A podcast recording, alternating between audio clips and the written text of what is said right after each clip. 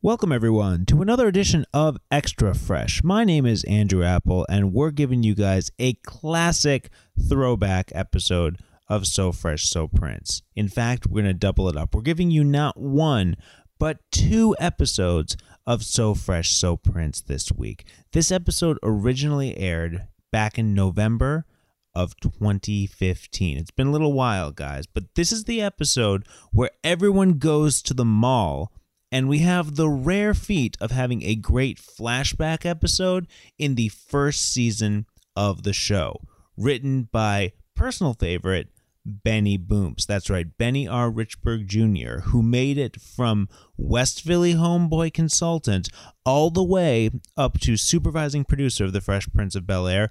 This was the first episode that he wrote. The entire family goes to the mall. It takes place around Halloween. Will and Carlton fight over the same girl. Ashley and Hillary almost go to prison, but when we originally aired these podcasts, they aired as two separate episodes over two separate weeks. But guys, we went in, we cut them together, smushed them together, so you have one full, long, powerful, classic two part Fresh Prince episode chalked into one great episode of So Fresh, So Prince. So let's jump right in. This is season one, episodes eight and nine. Someday Your Prince Will Be in Effect, parts one and two. Lorenzo, roll the theme song.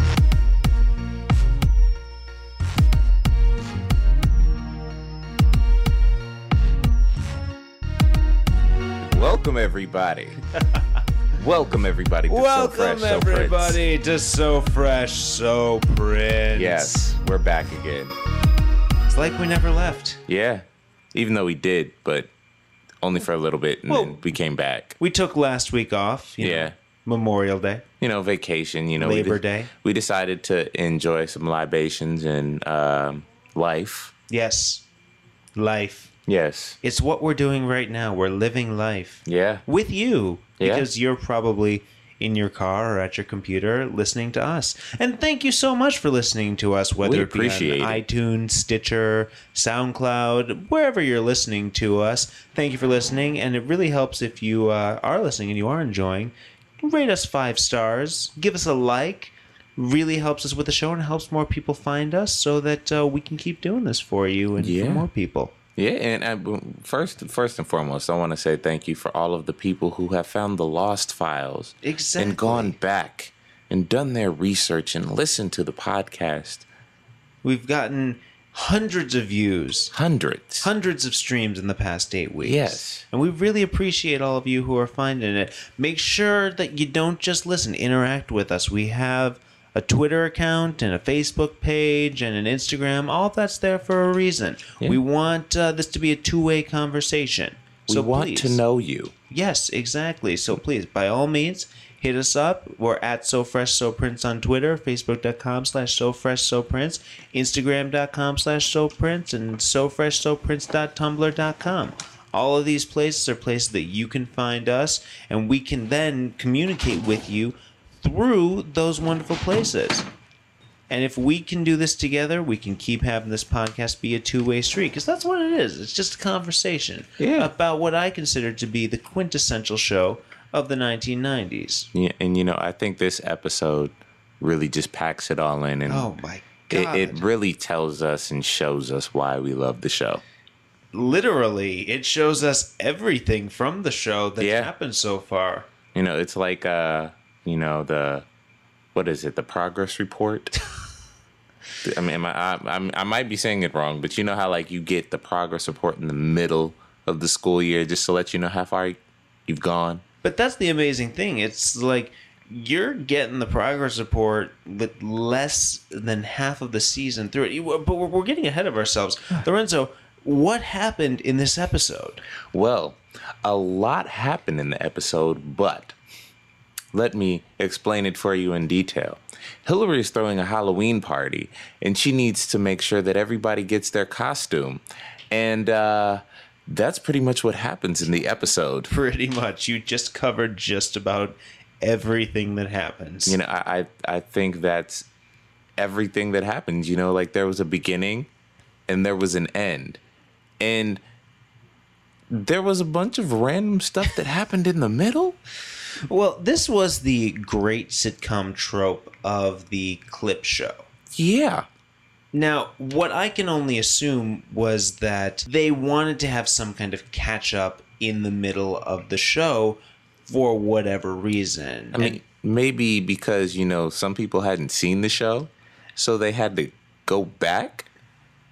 I guess, but uh, it ended up being the eighth episode of the series, but it was filmed with the intent of being the tenth episode of the series. So why exactly did things get moved around the way they did? You know what? I don't know. It's almost like when you don't quite have enough to finish your 1500 word paper and you just cut and paste from stuff you've already written. You just bring the margins in a little bit. Yeah, increase the font just by one, just so the teacher can't tell that it's 13 instead of 12.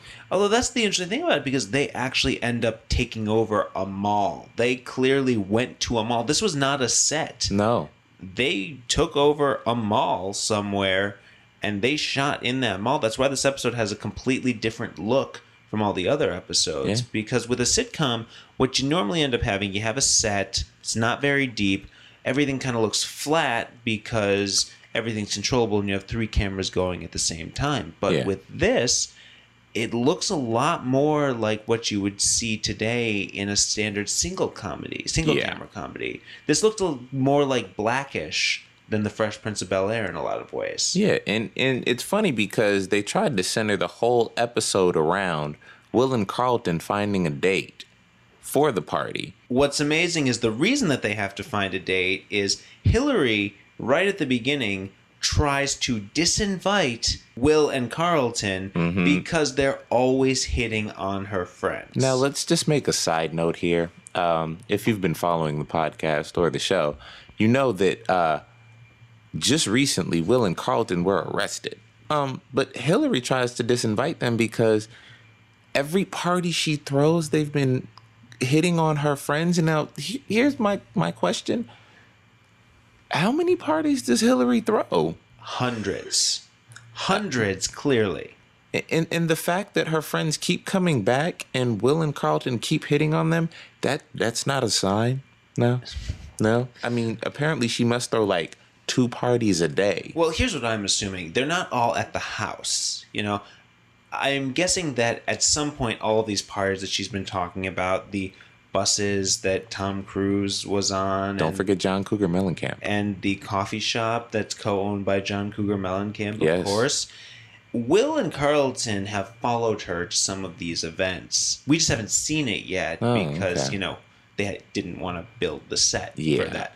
But they've been going and they've been hitting on all of our friends. Now, the other thing to bear in mind is that this was the first episode that was written by Benny Boomps, our good friend, our Aw, West Philly Benny. homeboy consultant. And, and we saw a lot of the the West Philly homeboy consultant. And- Did we Well, ever? I mean, we'll get to that part later. I don't I don't I don't want to ruin the Christmas gift moment quite yet. Ain't that the truth? But I, I do see that a lot, and and you've seen this as well, because when you work on a sitcom and it's a first time writer, because to the best of our understanding, based on what IMDb is telling us, this was really his first time as a writer on a TV show. You tend to go towards the tropes Yeah. you know so and that's very much the way that he went with this he used a very common story he used the mm-hmm. clip show and later on in the episode you'll see where he just you know basically ripped off another story altogether Yeah, and you know, it, it's just funny because they did scenes from earlier episodes, but they did full on scenes, you know. Yeah. When you have a flashback moment, you're only supposed to stay there for 45 seconds to a minute Yeah. tops. absolutely He just said, "You know what? I'm going to go my own route and I'm going to say, let's just run the whole thing. All 3 minutes and 45 seconds of it."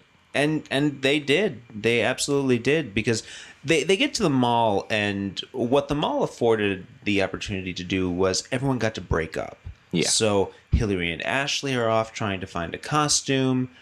Will and Carlton are off trying to fulfill their bet. And Aunt Viv is trying to go to Banana Republic.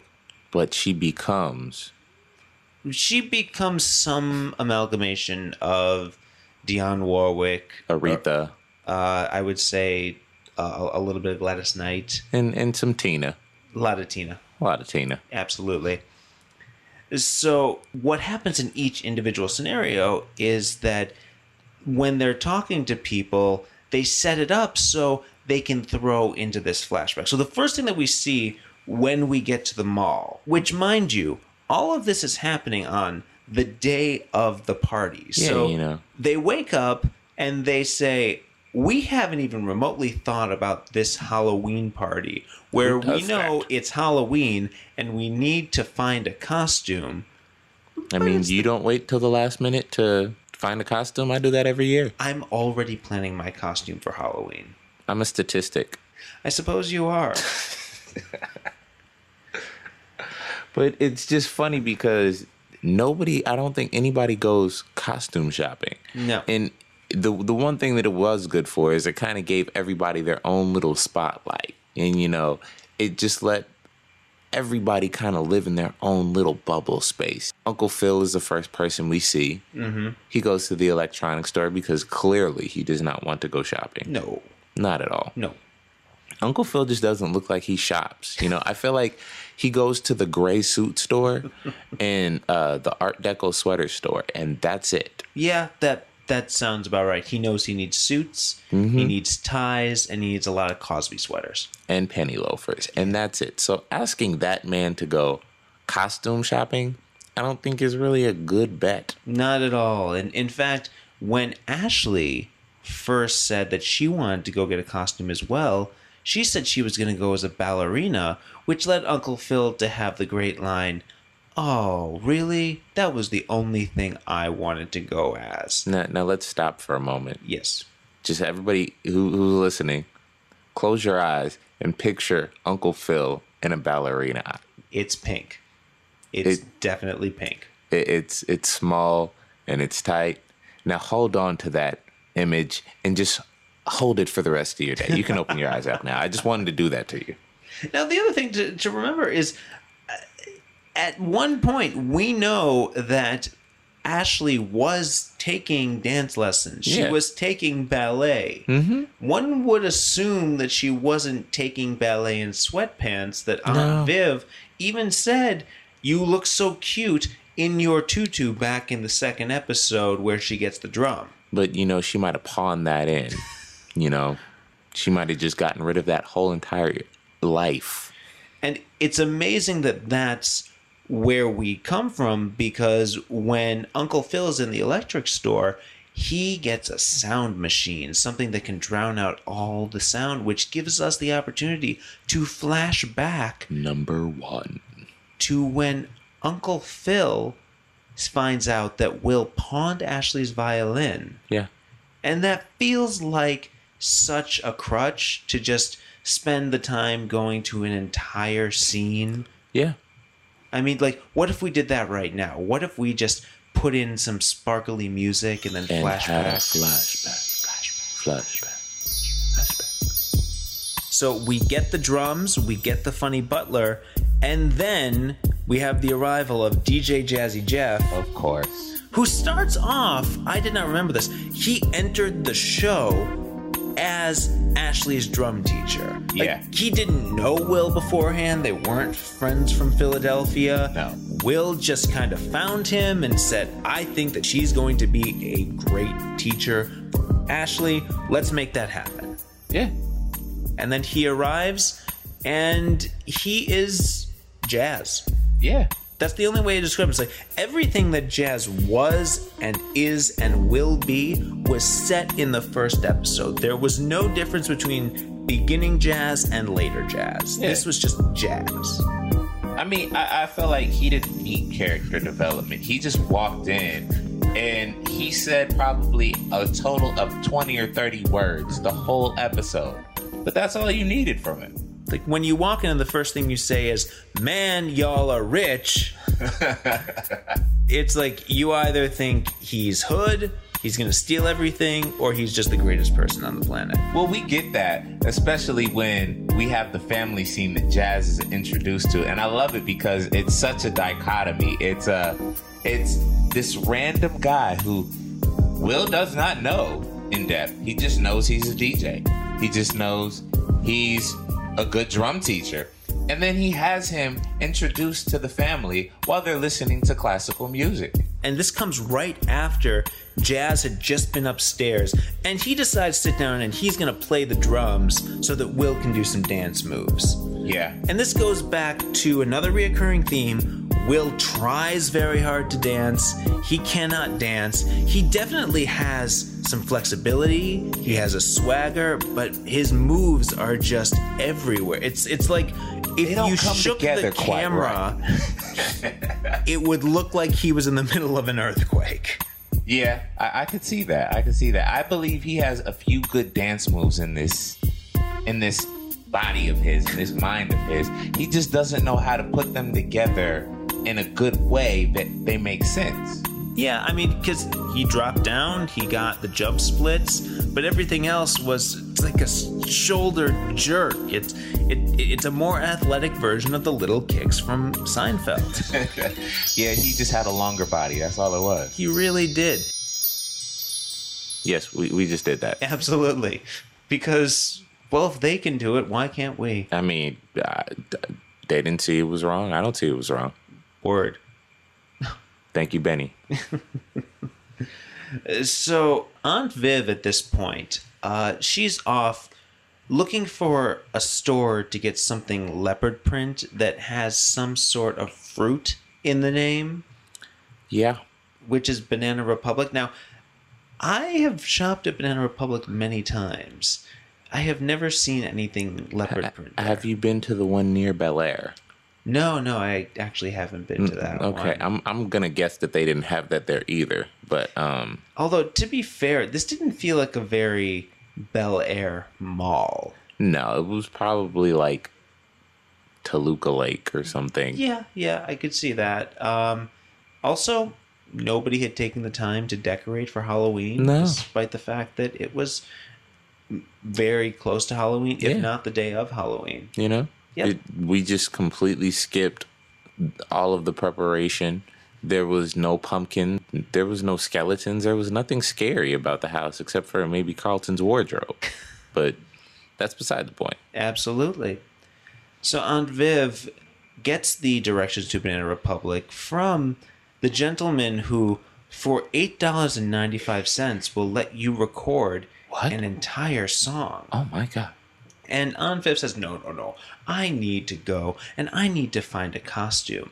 And in the most callous voice, he says to her, Really? That's a shame because you're the first person I've talked to who I think could record a professional sounding song. And anybody who speaks to you those words in that tone They is just want your money. believable. They just want your money. Yeah. There's nothing weird about that at all. But that's a beautiful thing when you just play into someone's ego Oh yeah. to get their money.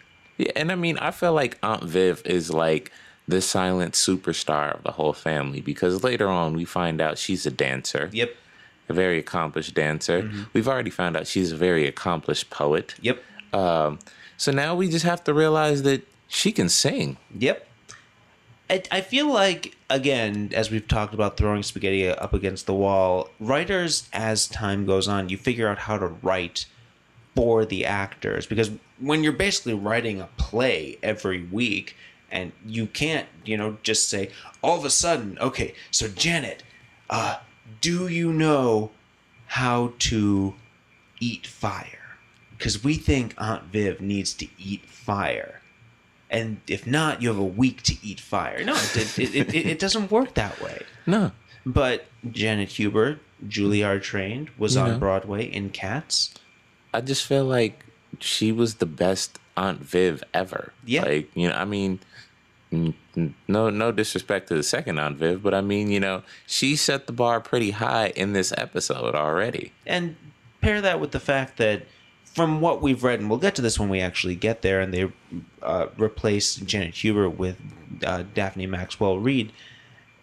Daphne Maxwell Reid was brought in essentially to be a more vanilla Aunt Viv. They Yes. cast Janet Hubert because she had that edge, which is what the show initially needed. Mm-hmm. But as time went on and the show found its footing more and more, You got more paper bag. yeah, that that edge needed to go away, and Janet Hubert said, "No, no."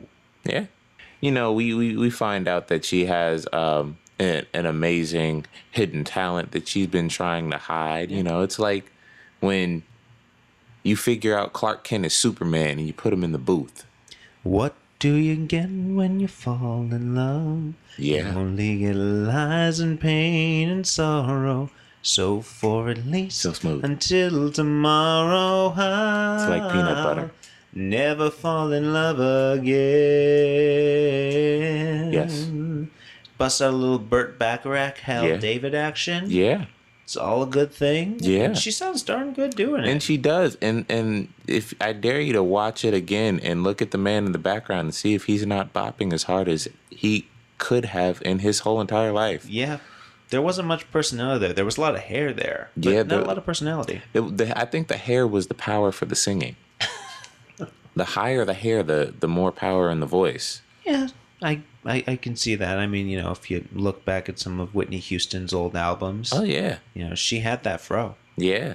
I mean that hairspray is where the power is. All right.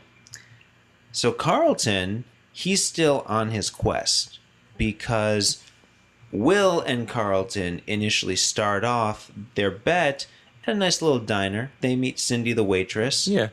and they both go off on their separate ways. Mm-hmm. So Carlton goes to a stationery store. Yeah. and he starts hitting on the stationery store girl. Mm-hmm.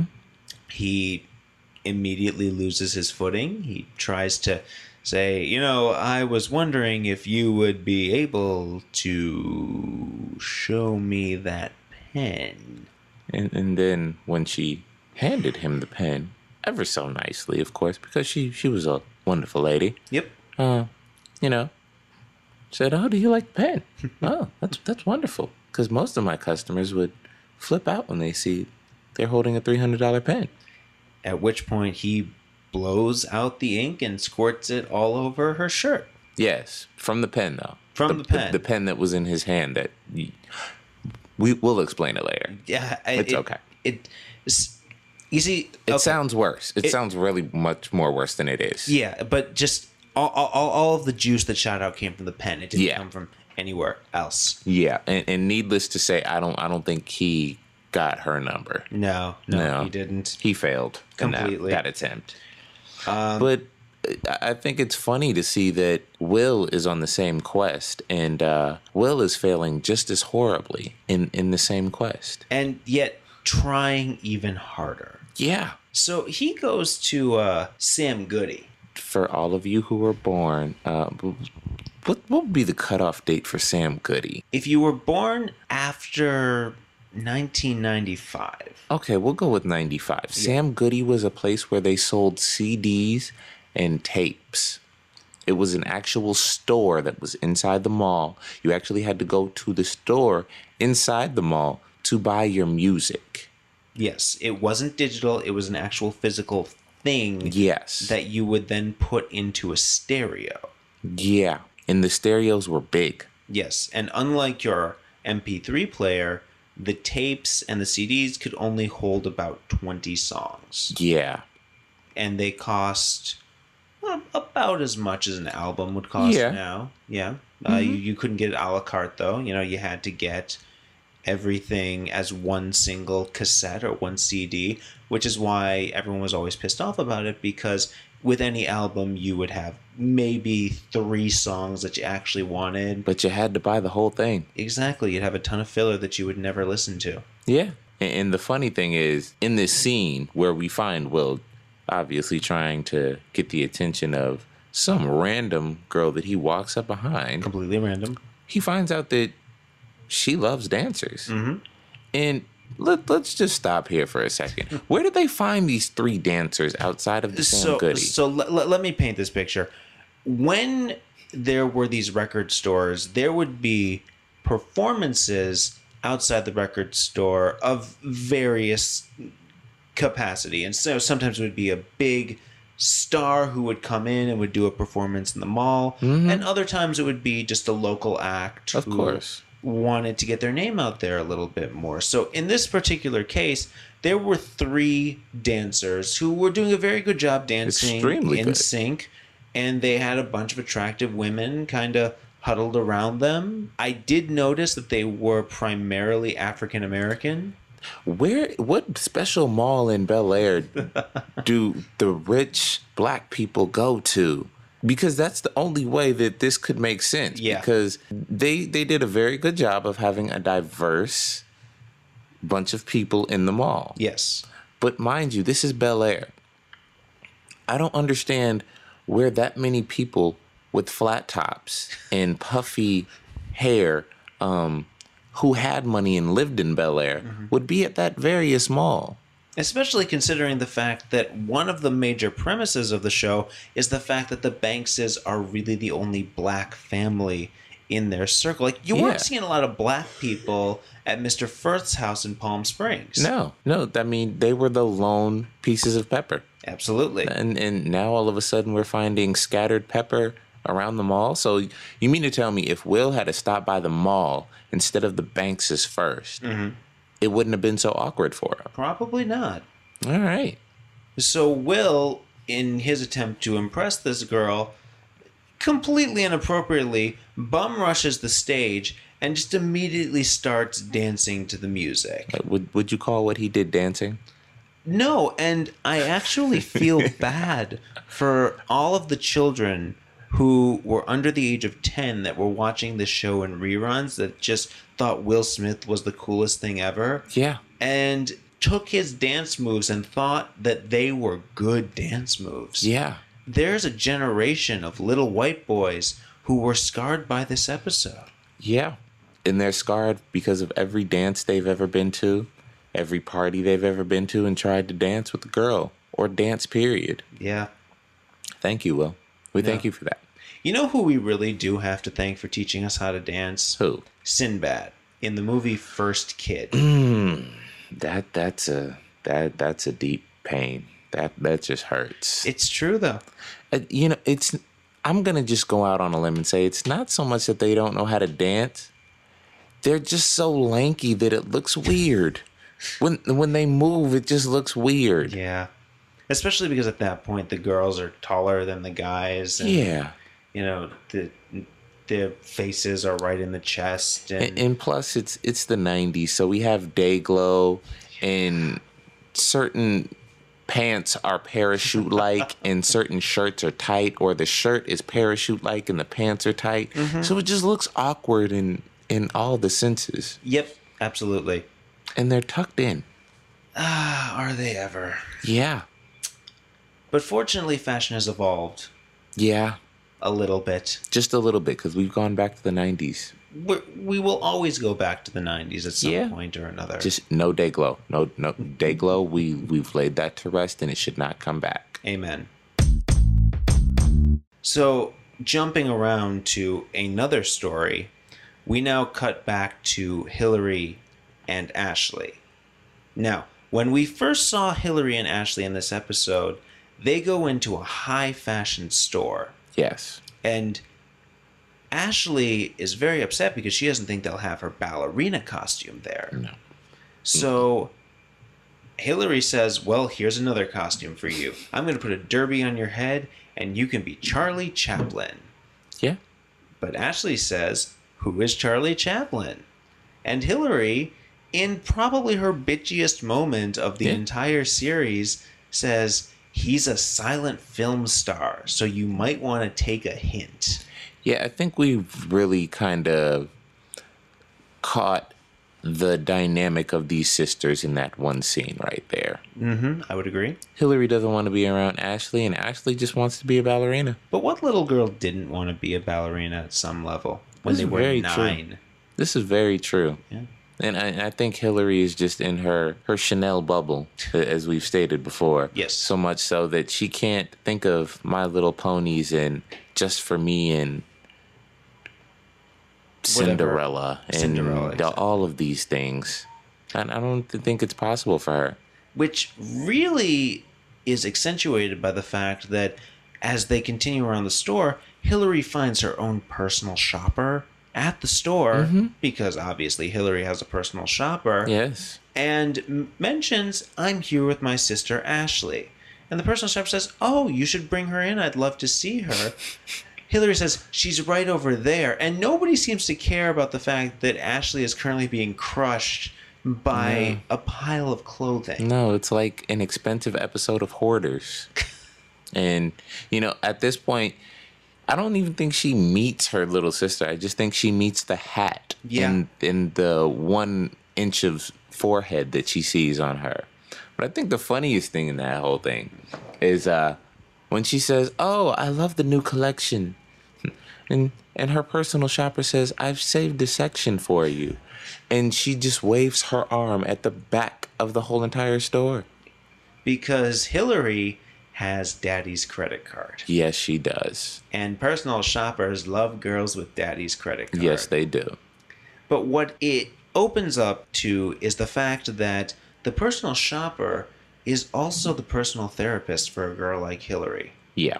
So Hillary uses this opportunity to open up about how she's not happy that Will is going to be at the party tonight, Flashback number two. where we flash back to the opening party where Yeah. Will shows up with his cummerbund around his chest. He is very, very neon because when he shows up to this party that Uncle Phil is throwing, you cannot describe what he is wearing. You can't describe the look of horror that's on the faces of everyone. So the the shirt he is wearing is the type of color you see when you've done a bunch of Molly. Yeah, I mean, it, it, everything on Will for the first few episodes is Technicolor. Yep. Uh, you know, you know, you you might some of you might not be able to remember Technicolor and when you used to get the all the colors that would The be color the bars. Yeah, you get all. He was wearing literally all of them on one shirt, as loud as possible. And then the cummerbund, which is normally worn around the waist, Is on the chest. just right there on the breastbone,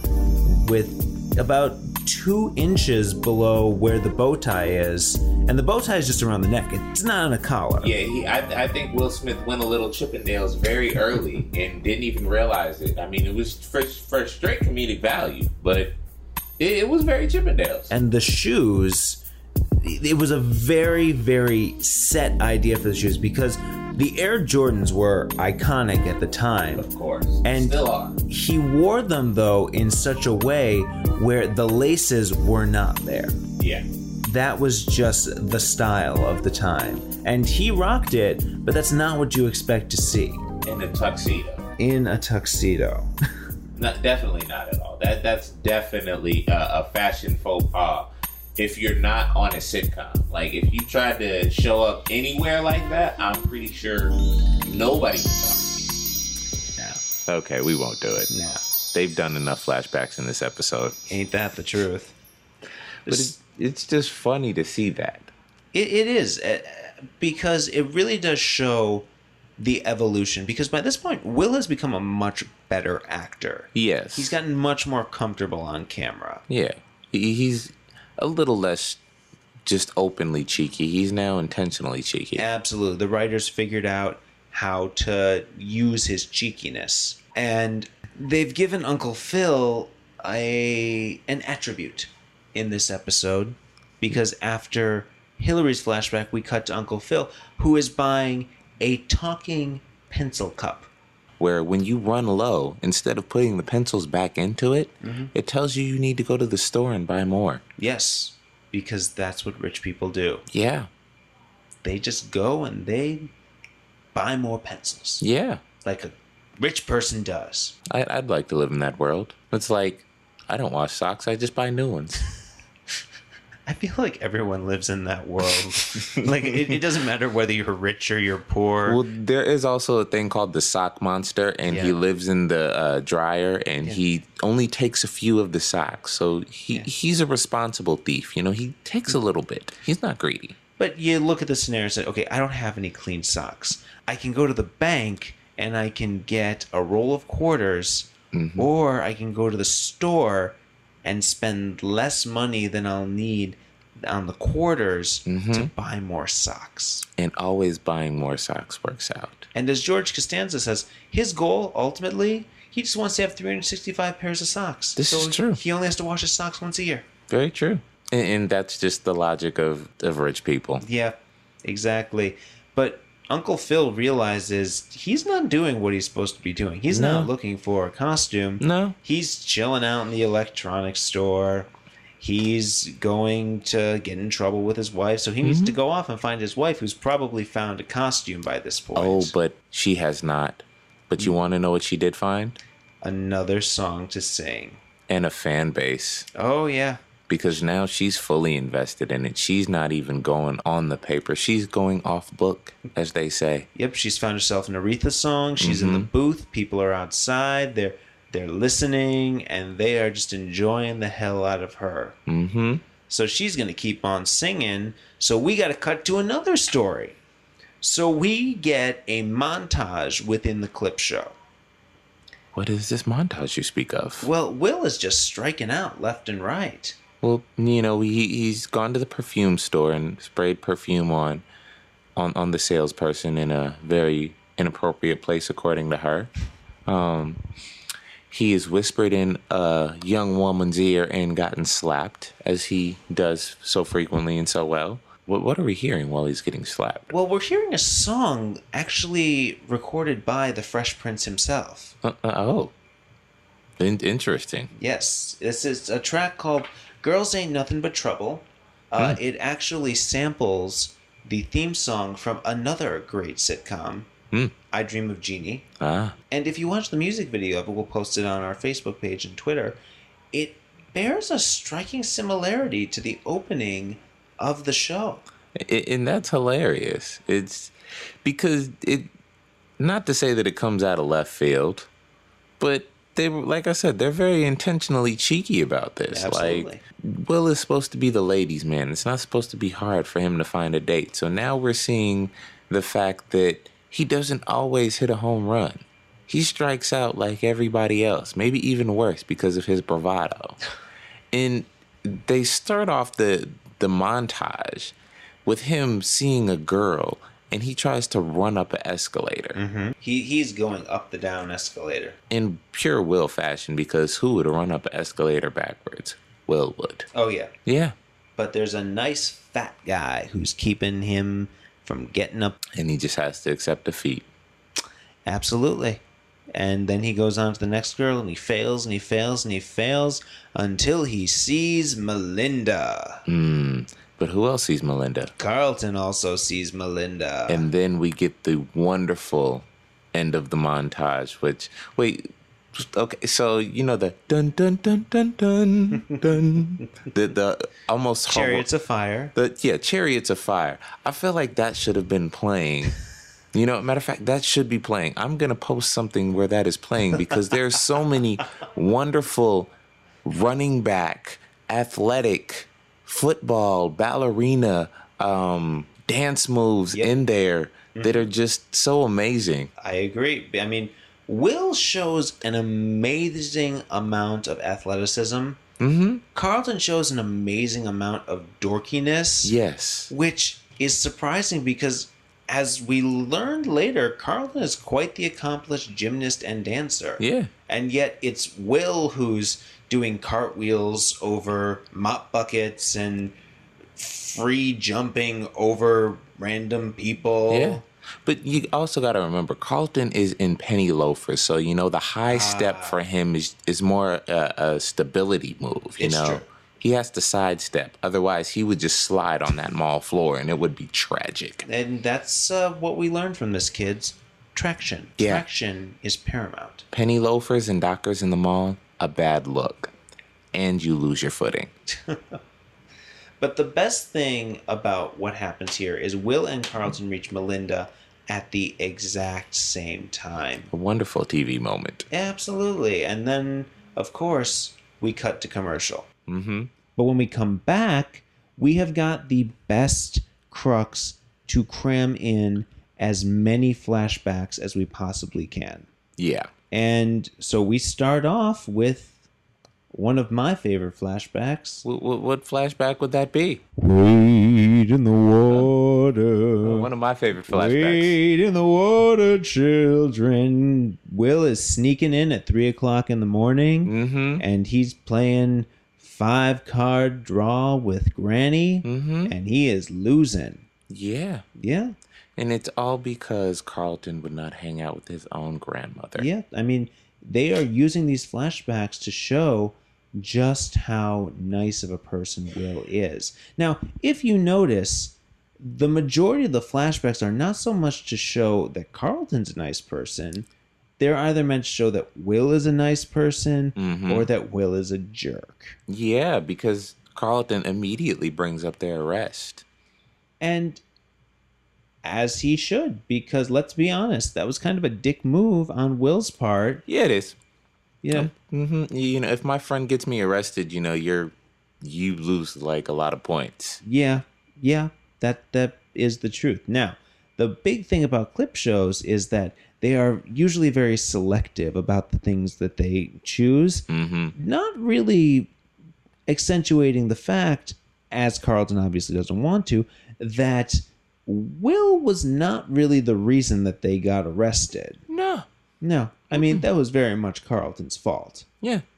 And I mean, he still can't come to terms with it. Not at all. But it was just a perfect moment for him to use Will's antics against them.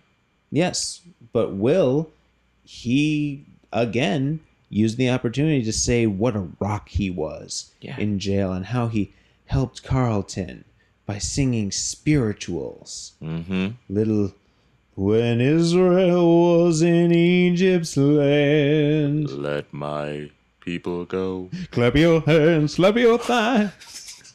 It never gets old. No, it really doesn't. look, he might have only been like in two minutes of the whole entire episode, but he's one of my favorite characters. Bob just really wins it all. Yeah, And we love you, Bob. Bob, you might have still be in jail, but we still love you. And you have an open opportunity to come and sing any song you like on this podcast anytime you like. Please do. Please do, by all means. You and Andrew can have a duet, and it would be classic. Sounds good. Uh, you tell me what you want to do the confrontation from Les Miserables. You want to do I Know Him So Well from Chess. Yeah, that's right. You name the duet. You and me are doing it. I love it. But the writers clearly looked at this and said, all right, we can have a little bit of fun with this. We can do some flashbacks that never happened. Oh yeah. So they created all new flashbacks. Oh yeah. Because- Where, We we see that you know we as we know Carlton mm-hmm. is pre-law, yes, and, and the one thing we know about lawyers is they're lenient with the truth. Well, more importantly, they're very big on rules. Yeah. And nothing in the rules of this bet said that Will or Carlton weren't allowed to lie. No. So Carlton comes up with a great lie about Will. Yeah. He's on a date. He doesn't want to buy his date any dinner. He gets her a Slurpee, And he eats man food. which is a burger and fries. Yeah. And then some thugs show up because Will doesn't want to pay for a taxi. No. And they walk down a dark alley. And the thugs say, You either give us your money or give us your girl. And Will says, You're making this too easy. Throws the girl right at them. And then what happens? Carlton all of a sudden becomes Moonwalker. Mm-hmm. And they clearly were on a budget for this because he's in full Michael Jackson smooth criminal Yeah. regalia, but they don't play smooth criminal. No. It- it's a sound alike. Yeah. It sounds a lot like it, but you're listening to it, not unlike the theme song of So Precious, So Prince, Mm-mm. and it says, huh, that kind of sounds like Smooth Criminal, but something is a little off. It's more like smooth misdemeanor. or um, rough misdemeanor. Yeah. Something like that. But this is where Carlton finally gets to be cool Mm-hmm. in his own mind. Mm-hmm. And this is the moment where Will realizes, okay, we've entered a new game. So he pulls Carlton to the side. And as you've said, there's nothing in the rule book saying we can't lie. And so tap back in to Melinda. All right. So Will says, oh, we can lie. All right, Carlton, you want to go down this road. Let's just see how far down this road you're willing to go. So Will wants to paint a picture of how extravagant his life is and how such a he's just such a good guy. He and does he ever paint a picture? So we cut back to Will trying so hard to get his homework done Mm-hmm. because he's got to be a good student. And Mr. Jackson is at the door. Please, please tell Michael to come back. I got to finish my homework. But it's not Michael, it's Bo Jackson. Absolutely. And Bo is having a problem. And he is Will's close personal friend. Yeah. So when he needs to learn how to cook a dinner, he calls Will Smith. And who does Will Smith call? He calls his friend, Heavy D. who just happens to be in the Banks's kitchen Because that's just what happens. because he's in there cooking diddly diddly diddly diddly diddly. Yeah, and and you know I I love this moment because the if if any look like I said before ninety five you get it after ninety five just Google it. I'm- I'm Bo don't know diddly. Bo Jackson was one of the few athletes who was able to successfully play multiple sports. He was Yes. both a football player and a baseball player. And unlike Michael Jordan, who attempted to have a baseball career unsuccessfully after he retired from basketball, Bo was actually quite accomplished in both. yes, he ran up a wall to catch a ball to make sure that there was no home run. And so when people were going around saying Bo knows, Mm-hmm. they weren't talking about any Bo besides Bo Jackson. Yeah. And it, it was wonderful because when Bo Jackson was talking to Heavy D, he said, Bo don't know diddly. and if you know Heavy D, you know that's his favorite word in his own mind dictionary. And he goes on to go diddly diddly D. I'm not even going to attempt to do it because I don't have that that inflection. Who would you say is the modern equivalent of Heavy D? Is there a modern equivalent of Heavy D? Because there was a time where in the hip hop community there were several men who were of a slightly heftier nature. Yeah. Notorious B.I.G. Yeah. Heavy D, Fat Joe. You know, mm-hmm. they were heavy men, but we don't see that as much anymore. No, yeah, I, I think there there was only one heavy. Yeah. The only person who would come somewhat close would be a, a early Twista. Okay. Mm-hmm. All right. And you know, he kind of faded out years ago, but I mean, you know, there's only one heavy. And heavy he is. Yeah, and and as Bo Jackson was acting Heavy D to show him how to whip up something, you know, we get back to Will getting to his homework, which he really loves. And this brings about one of my favorite moments. This is the most meta moment of the series so far. yeah. Because right off the bat, there were immediately going to be comparisons between The Fresh Prince of Bel Air and The Cosby Show, both of which were on the air at the same time. The Cosby Show came first. Yes. And at the same time as The Fresh Prince came on, they actually added a cousin from out of town who came to live with the Cosby family. Mhm. And The Fresh Prince was notorious for adding in Theo moments. And you want to know what happened? We get a real life Theo moment when We Malcolm Jamal Warner Have a Theo moment from Theo. he shows up, but it's one of those weird things because he doesn't. Everyone else who we see in this episode, they actually show up on set. Yeah. Theo, he's clearly calling from the Cosby Show set. Clearly. so, I mean, this was a scenario where Brandon Tartikoff and Warren Littlefield, they were like, all right, we're going to make this little crossover happen, but we don't want to really, really push it. So, uh, okay, so, uh, Cosby Show's done shooting for the day. Okay, uh, Bill, Felicia, yeah, yeah, you guys can all go home. Uh, Malcolm, Malcolm, st- stay behind for a moment. Uh, we wanna, we we wanna shoot one more, one one more quick thing. Uh, can you uh shoot this little uh conversation that you're gonna have with Will Smith that we're gonna put in the Fresh Prince of Bel Air? No, no, no, no, no. Trust me, it's fine. It's fine. You can do that. Uh, okay, I'll do it. Yeah. I'll do it.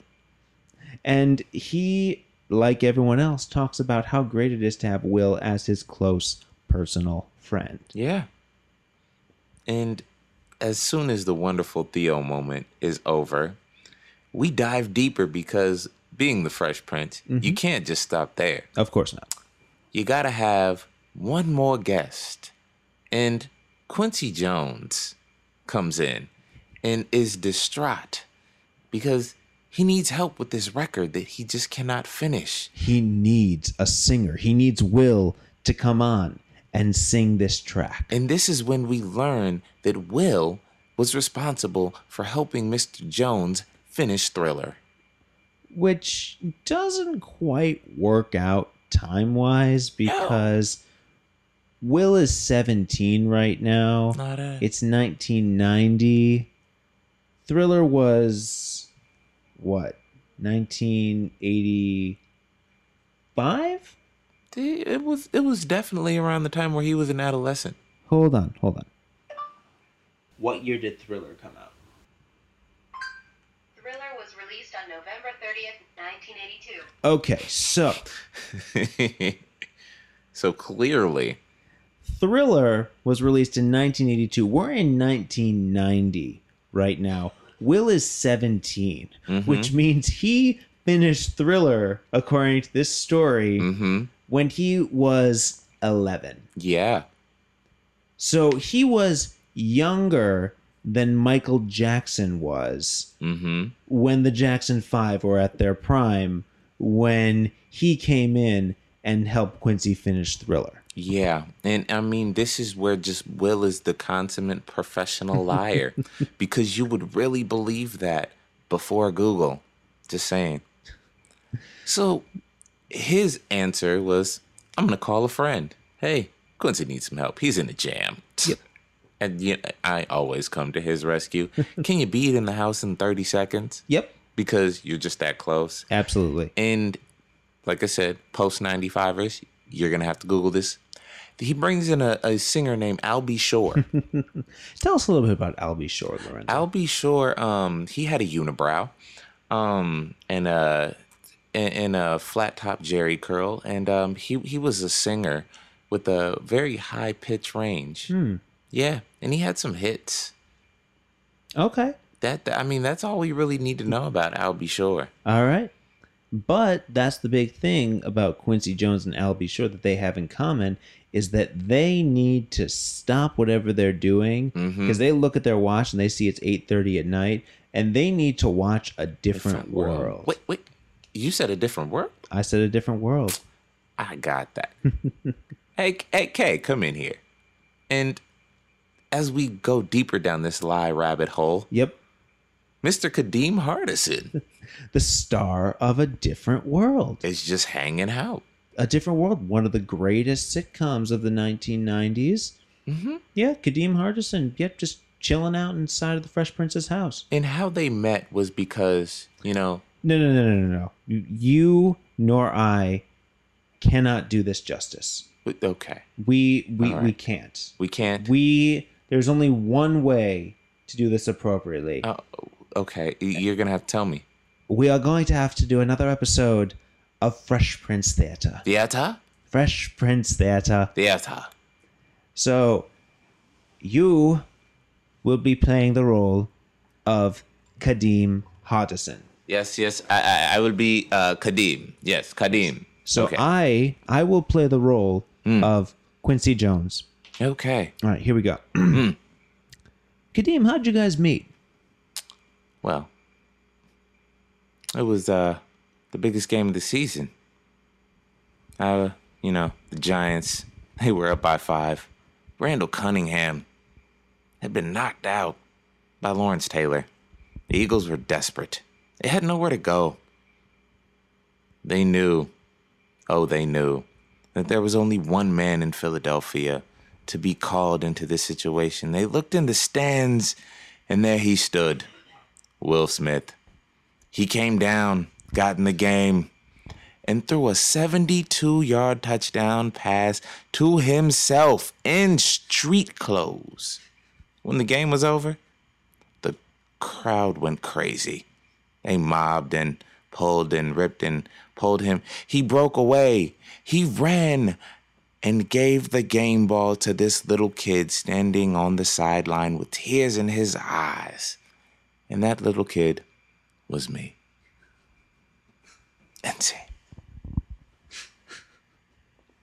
So, as you said, um, Will finished Thriller when he was 11. Yes. Um, apparently he went pro Yep. somewhere in between 11 and 17 Yes, he did. and threw a 72 yard pass to himself As you do. as a professional eagle. so, Carlton, I, I don't think he was ready for this lie brigade. No, no. I mean, one thing we know about Will is that he lies much better than Carlton does. Yeah. In fact, mm-hmm. this is probably the first time in the entire series that we've seen Carlton lie about anything. Yeah. Carlton, he jumped on the dark side for about a half second. Yep, he did. But how does Will end this immaculate story? Everyone is singing Kumbaya. Yeah. And it was an awkward kumbaya. It was a really awkward Kumbaya. because he was the only one singing it for Quincy didn't even look like he wanted to sing at mm. first. And you pair that with the fact that we're supposed to believe that Will is this fantastic singer that Quincy needs. And I was not quite sure that you could call Will singing in key. No, it wasn't a key. It just wasn't a good key. It wasn't it, it was in several keys. yeah. Which is generally frowned upon when you're singing. yeah. You should pick like one or two keys that are adjacent and stick with them. Or just stay in C major. Hmm. Yeah, well, just, just pick a key and stay there. But Will, being the wonderful person that he was in this episode, he decided to sing in all of the keys at once. Because he's just that giving. Yeah. Uh, so as we cut back after his singing, Melinda just looks at them and says, "You both seem like great guys. Mm-hmm. I think that I'm just gonna have to rely on my initial feeling about how I felt when I looked at the two of you." And she chooses Carlton And Will loses and mugs to the camera. again. And this is only about two seconds because then we cut back to Hillary and Ashley. Now, for whatever reason, Hillary has forgotten that Ashley had a derby on her head. They did not pay for that derby, even though they paid for everything else. which was an entire heap of clothing, Mm-hmm. and which surprisingly fit into very few bags. Yeah, because it's TV. It's like the Mary Poppins bag. It's just never-ending bottoms. And mind you, when they were paying for everything, you would think that Hillary's personal shopper would say, "Oh, that hat that she's wearing. Hmm. Did did she want to pay for that? There is clearly a label on it." No. But I mean, as they walk out, they realize that the hat is stolen. The security guard, obviously, he has to be new Yes, because he doesn't know Hillary. Exactly. Because obviously, everybody in that store knows Hillary. Absolutely. Daddy's credit card. yes. Mind you, security guard Eugene, played by Tim Russ, hmm. fantastic actor, best known from the Star Trek universe as Tuvok in Star Trek Voyager. The more you know. See, you learn on this podcast. We don't just entertain, we educate. as we strive to do. Yes. One of these days, we'll get a grant from the government because we're just educating people on the history of the history. Yes. So, Eugene, he takes Hillary and Ashley to mall jail.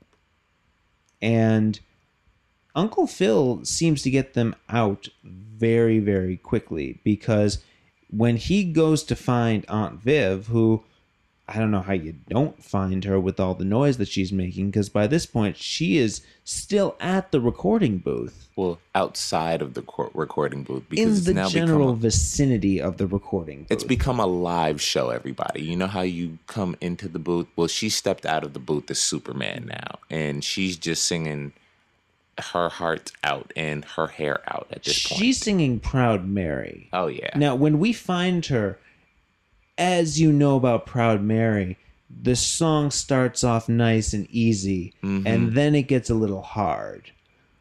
We skip past the nice and easy part altogether, and Aunt Viv, she is, you know, hands in the air, hands down by her waist. They're Mm-hmm. just everywhere. And Uncle Phil, he just has to physically grab her and Yeah. remove her. But that leads to the real question did she get any of her recordings to take home? Mm, you know, it, she might not own her masters right now. but the Aunt Viv album might be out there, and she might not have any royalties for it. And she might have paid eight ninety five three times and nothing to show for it. Such a shame. Such a shame. But she put on a great show. She put on a great show. Meanwhile, Will has gone back to the initial restaurant, and Cindy, the waitress, just happens to still be his waitress and gives him a peanut butter croissant. that looks like it came off the floor. But you know, you take free food. Of course. It it's a rare person that turns down free food, so Will appreciated the gesture. Mm-hmm. And one would think at this point, Will's found a connection with a girl, and he would say to her, Maybe you would like to come with me? No. Or maybe I could get your phone number? Or here's where I live? Nah. Nope, none of None that. of the above. Nope. He just appreciated her kindness and then he went home and started calling other girls. Yeah. And and I believe um, the answers were are, are you kidding? Do I seem that desperate? And ha ha ha ha. ha ha ha. So Carlton is basking in his victory. Basking.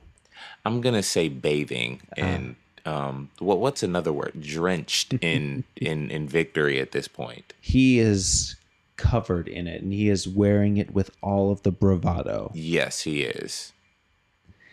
And somehow, when they get home, we find out that Hillary has invited Eugene to this party that she's having tonight.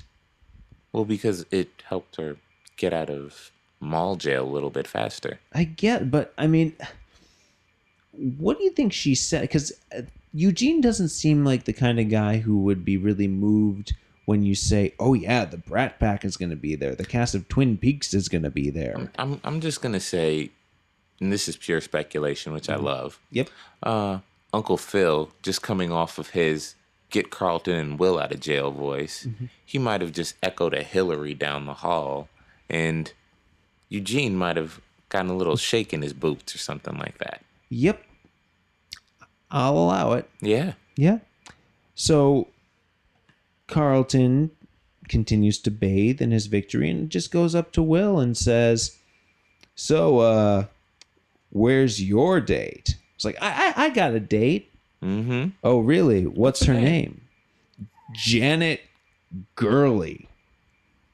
Now, you know, as being a competitor myself, Yes. you you you can speak to um having your good moments and your bad moments. You know, I think he was up all of his good lies on Melinda, so Janet Gurley was all he had left in his reserve for that day. Yeah.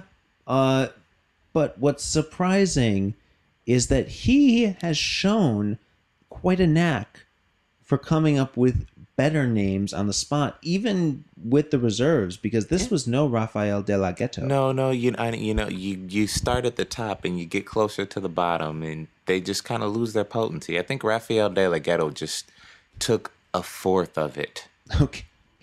So he's only, and he just used up the other 75% lying to Melinda. Yeah, and then he might have just been, you know, when your car hits that the E, but mm-hmm. you still have some some reserve gas left. Yep. I think that's where he was at this point. He'd ran out of lies, names, and just anything, and he had lost to Carlton at this point. Yeah. He's at an all time low for the day. And he wallows in that while we get to the party. Yeah, And we experience by which the majority of the party seems to be taking place in the living room. yeah, It appears there are a few other people kind of walking around elsewhere, but mm-hmm. Hillary's very excited because she's got the Brat Pack there. really? She's got two Twin Peakers. Now, again, if you were born pre 95, um, there were a group of actors that were basically the equivalent of Justin Bieber, Selena Gomez, Carly Rae Jepsen, and One Direction, who just kept showing up in the same movies over and over again, directed Yeah. by a guy named John Hughes. Definitely look him up. Google it. Absolutely. So that was the Brat Pack. If you've seen the Mighty Ducks, Coach Bombay, he was one of them. Yes. If you haven't seen the Mighty Ducks, fail. I, I don't know what you've done with your life if you haven't seen the Mighty Ducks. they made a real team out of it because of the movie. I mean, exactly. j- j- we can just move on. Exactly. Get your life together. and Twin Peaks, that's a show that's actually uh, getting a revival on Showtime. Yeah. But it was previously uh, very big. So just Google Who Killed Laura Palmer and look up Kyle MacLachlan. Yeah. Yeah, I mean, look, I'm I've pretty much given up on you post 95 at this point. if you haven't seen Mighty Ducks, I've I've already just lost hope. I will not give up on you. I will not. Watch Mighty Ducks and I'll believe in you. Okay. So Ashley, despite the fact that she had the ballerina outfit and just chilling upstairs, no. She decides she's actually going to go as Charlie Chaplin. And it looks like Eugene was nice enough to give her the derby Yeah. that she accidentally stole. Yeah. I mean, Eugene's a nice guy, except for threatening some trick or treaters when they come to the door. Yeah, he shows up at the party in his full mall security guard outfit and starts scaring small children. I mean, maybe he thought that he wasn't off work yet. Maybe he thought that Hillary asked him there in a capacity like, "This isn't your costume. I need you to be security at the door." I don't know. Anything is possible. Or maybe she just paid him. I think so. Okay, I like it. So then we see Will for the first time. And Will is dressed as a pimp, Superfly. Superfly specifically, or as Hillary refers to him, Elton John. Yeah. And Hillary pulls him aside and says, Those two people over there, that's Elizabeth Montgomery. And that's Kevin Bacon standing next to her, and neither of them appreciate you hitting on them.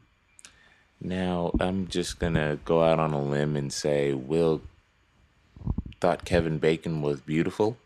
Kevin Bacon is beautiful, but the question is, what was he wearing? I mean, ben, Benny, and please. I mean, Benny Boomps. this is the first time I've ever asked you a question specifically. Benny, what was Kevin wearing to make Will Smith hit on him? Yeah.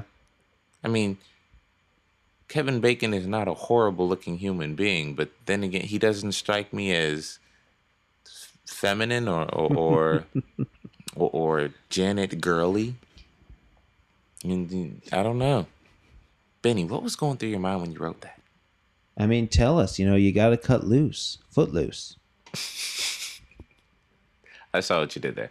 I appreciate that. okay. Okay. So then we see Uncle Phil, who is, not surprisingly, not in a costume. No, he he is. Well, what, what is his costume? He's comfortable man. Oh, okay. Tell me about Comfortable Man. comfortable man has the power to pay bills And in one Hillary, fell swoop. and Hillary loves that power. Yes. And then Hillary turns around and says, "Oh, look, it's River Phoenix and Kiefer Sutherland." and then we cut to two guys in masks.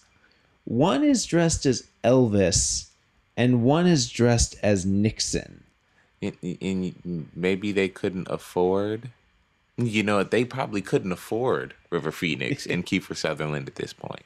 And that's a very sitcom thing to do when it's set in Hollywood, Oh yeah, where like you mention the actor, you say, "Oh, look, the actor is over there," and then you just don't show him.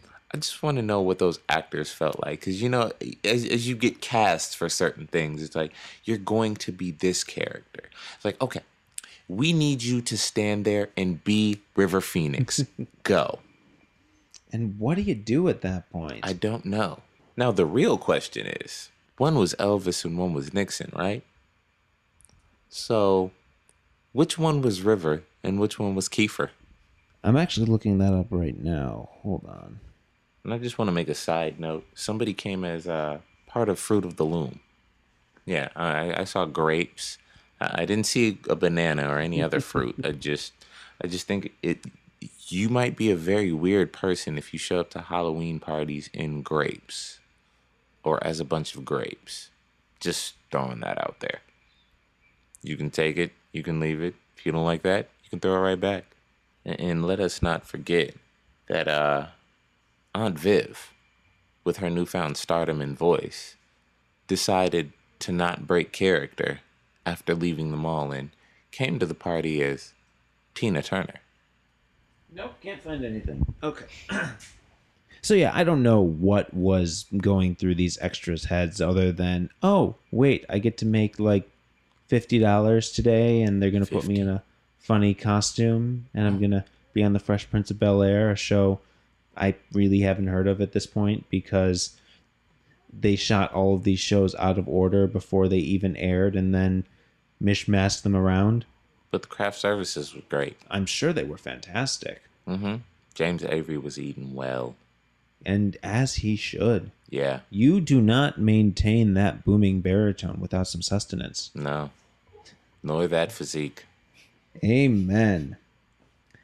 So Aunt Viv, she comes down to the party and she's still singing, and Uncle Phil, well, he initially says, "Oh no, I'm gonna get a headache," until he sees her dress. And he- he finds out that she is Miss Anna Mae Tina Turner herself. And Aunt Viv even says, Can you guess what I'm dressed as? And Uncle Phil says, I don't care. You look amazing. and Uncle Phil is happy. Yes. Probably the first time we've seen him happy this entire episode. Yeah. Now, this is where we start to get into what I call the fairy tale section of the episode. Insert glitter. because Jeffrey walks in and he says, Ladies and gentlemen, Miss Cinderella. The extremely cheeky. Incredibly cheeky, and a very attractive girl shows up in a big, flowy white dress wearing a tiara. Mm-hmm. And she immediately looks at Will and says, Is my prince here? And Will just kind of, with dropped jaw, nods and comes over to her and says, Do I know you? Well, of course you know her. It's Cindy. She says, Give a guy your last peanut butter croissant and he'll forget you in a minute. Ladies, ladies, keep your peanut butter croissant to yourself unless he says he loves you. God, learn So- from Cindy. But Will's happy. Yeah. Will's got a date. The- She's beautiful. Mm-hmm. And, and he wants to keep her for the next 50 years. yeah yeah i i don't know quite how she got there. Nor how she found out where the party was. yep there was no number exchange. No?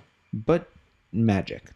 Yeah. tv magic. And carlton he comes over and says flat out well you know what? Uh you are perfectly allowed to be as happy as you want that you now have a date. However that does not change the fact that you lost the bet Because I got a date before you. Exactly. Or did he? Now, we later find out Eugene stayed on the job. and he caught the shoplifter that he mistook Hillary for. And do you want to know who the shoplifter really was? Tell us, Lorenzo, who was it? It was Melinda. Dun dun dun. So technically, Carlton didn't even win. No, because she only agreed to go on a date with him because he was the richer one Yeah. and it would be easier to steal. Mm.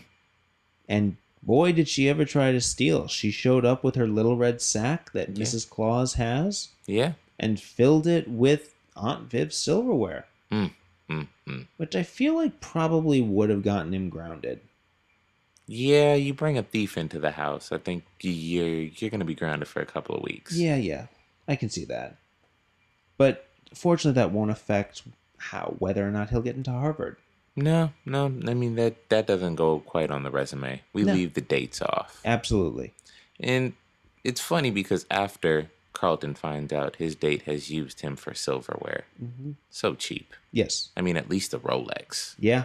you know, a real Rolex, because they they do have money. He retreats to his room, and we find out that Ashley and Will are the only two left, ready to clean up. And Will, being Will, he takes this opportunity because some random trick or treaters come Whoa, whoa, whoa, whoa! Hold on, hold on. We're we're we're, we're jumping really Okay, I'm quickly. sorry. Yeah, because now Will has a date. No? Will has Cindy, and he doesn't really know anything about Cindy. They just had a very brief conversation, and they're sitting there and they're talking, and Cindy's life is very similar to that of Cinderella.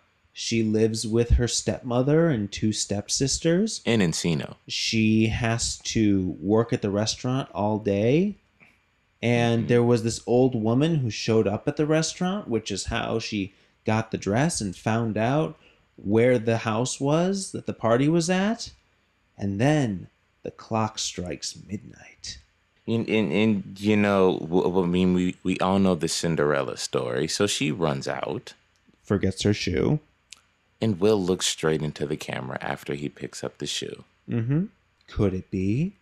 Do I have to go all over the land to find the love of my life? No. No. She comes back for the shoe. And then hands him her phone number and says, Call me tomorrow. Yeah. And we, we couldn't go too fairy tale on No. that one. No. Th- th- This is a sitcom. Yeah.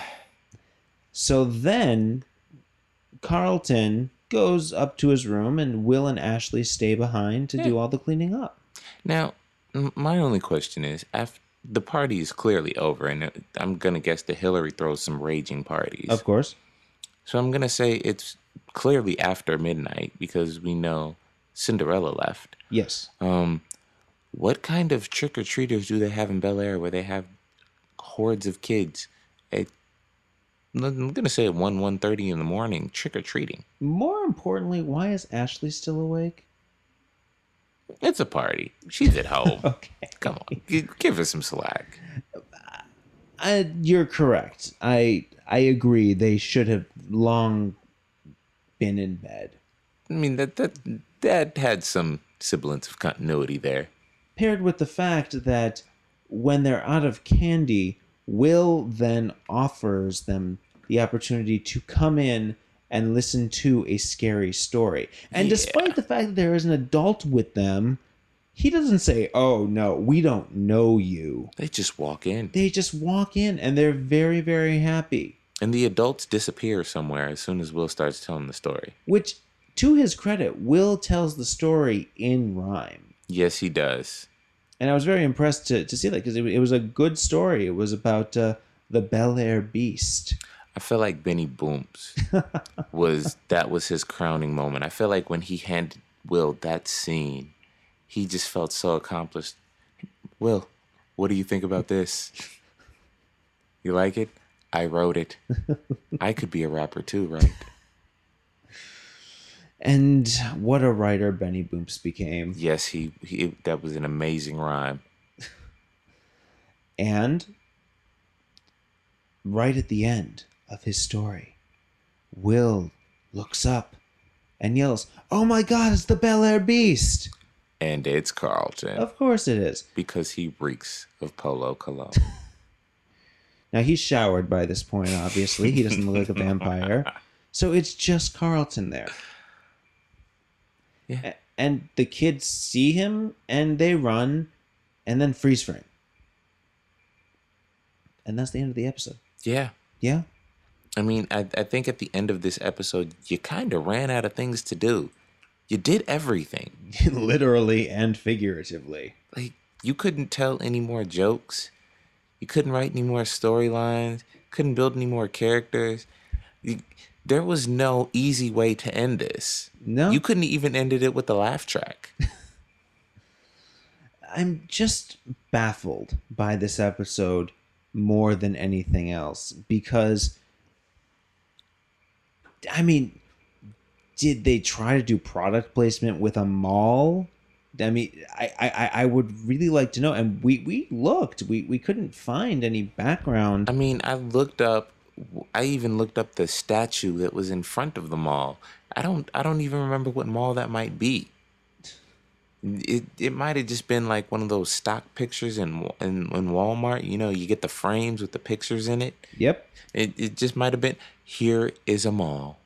It doesn't exist, but it's a mall.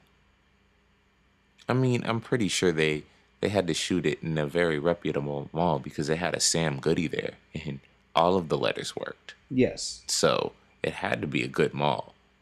It had to. And the biggest thing to know about this is this is a two part episode that originally aired as a one hour special. Yeah. uh, for syndication purposes, which is how we came to love the show. Yeah. They broke it up into two episodes, Mm-hmm. and it is just a wild ride because they just crammed everything into it. This has the feel of one of those very special episodes. Yeah, and I'm, it, it's episode eight. Eight and nine. Eight- eight although and it was the tenth episode that was shot. I, I think by now you would have th- thought they would have found their groove, but they just they didn't even throw spaghetti at the wall. They just threw all of the spaghetti in the air and saw what fell. because the only thing that they could have added in this episode that I would have loved to have seen was the dance off between Will Carlton and Paula Abdul. Uh, they might have ran out of the budget for that one, but you are right. That would have been amazing. Yes. and the Chester cat. Let's not forget Paula Abdul always MC walked with that Cat. Chester cat. MC Skat Kat, he's the man. Yeah. Now that's what they should have had outside of Sam Goody. That's what see see what happens when we go down speculation road, people. Yep. Should have been MC Skat Kat and Paula Abdul. Will rushes the stage and MC Skat Kat just throws him off.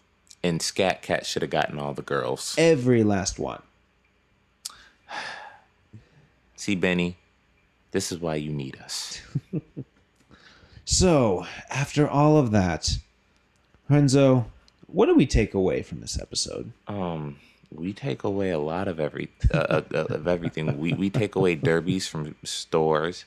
Um, I I think we just take away that it's very difficult for Will and Carlton to get girls at this point. You know, Carlton he dates a thief. Mm-hmm. Carlton will go on to date some other questionable females that are very weird. Will will go on to date some very weird people, Yes. But they will be beautiful. Oh, you, you know, it's just I'd like to say the law of tenths, you know? Okay. You know, Carlton he has a tenth of the bravado that a normal person has, so it's going to be hard for him to get anybody. um and Will, you know, he asks out so many people that he's going to get a tenth of the dates. He's going to get 90% slaps. Okay. and, and it, it's just too much. It's too much to focus on. But yeah, Okay. what did we learn from this? Um be yourself. Mm-hmm. Don't lie.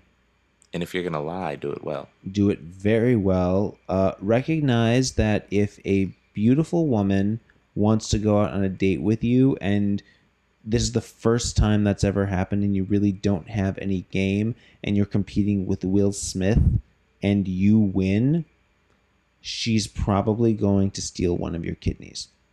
Oh, okay. Mm, that's that's deep. She's gonna steal a piece of you, not your heart. No. Mm. Well, the the goal is to keep you alive. Yeah. Because if you steal someone's kidney, that's theft, which is not quite as bad as murder. So if you do it in the mall, is it still considered shoplifting? Yes, Okay. I am making that canon, All right. and so it is written. I agree with you. All right. So, do we need to cover anything else? No, I think Benny covered everything. Now, do we want to go out tonight on a different theme song like they did at the end of this episode? Because Quincy Jones, he actually recorded a new song that was the titular song of the episode. It was Yeah. called "Someday Your Prince Will Be in Effect," the title of this episode. And and you know what? Quincy did a really good job on this one. He did. I mean, the the original credits, they're great. Yep. They're they're fun. But this one, this one was Quincy. Quincy did a really good job. Yes, he did. I don't I mean, All right. yeah. C- c- uh, slow clap for Quincy. Whatever he accomplished with B. Sure was a masterpiece. yeah. And and I think Albie finally got rid of that unibrow after that. Yep, he discovered wax. He donated it to Quincy's front hairline. All right, I think that does it for this episode. Well, guys, I'm I'm thoroughly uh, exhausted because there was so much that happened in this episode. I swear, I don't know how it missed me the first time, but it did. Yeah. I, I, I was not aware that all of these things had happened, but I, I I'm worn out, guys. Man, But we do it all for you. yes, We're just happy that you're listening. So please do us a solid. If you're listening to us on iTunes, rate us five stars. Leave a nice comment. It helps other people find the joy that you're experiencing listening to this episode. If you're on SoundCloud, subscribe to our channel. Like us on there. Make sure to tell your friends. If you're on social media, like us on Facebook, facebook.com slash so fresh so prince. Follow us on Twitter at so fresh so prince. Follow us on Instagram at so fresh so prince. Follow us on Tumblr, so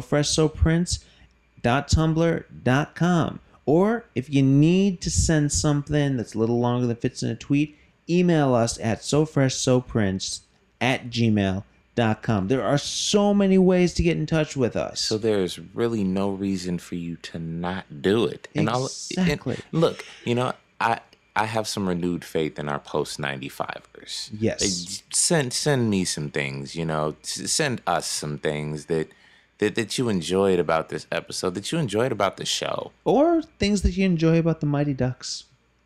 Please watch the Mighty Ducks. Gordon Bombay is just amazing. Quack, quack, quack, quack.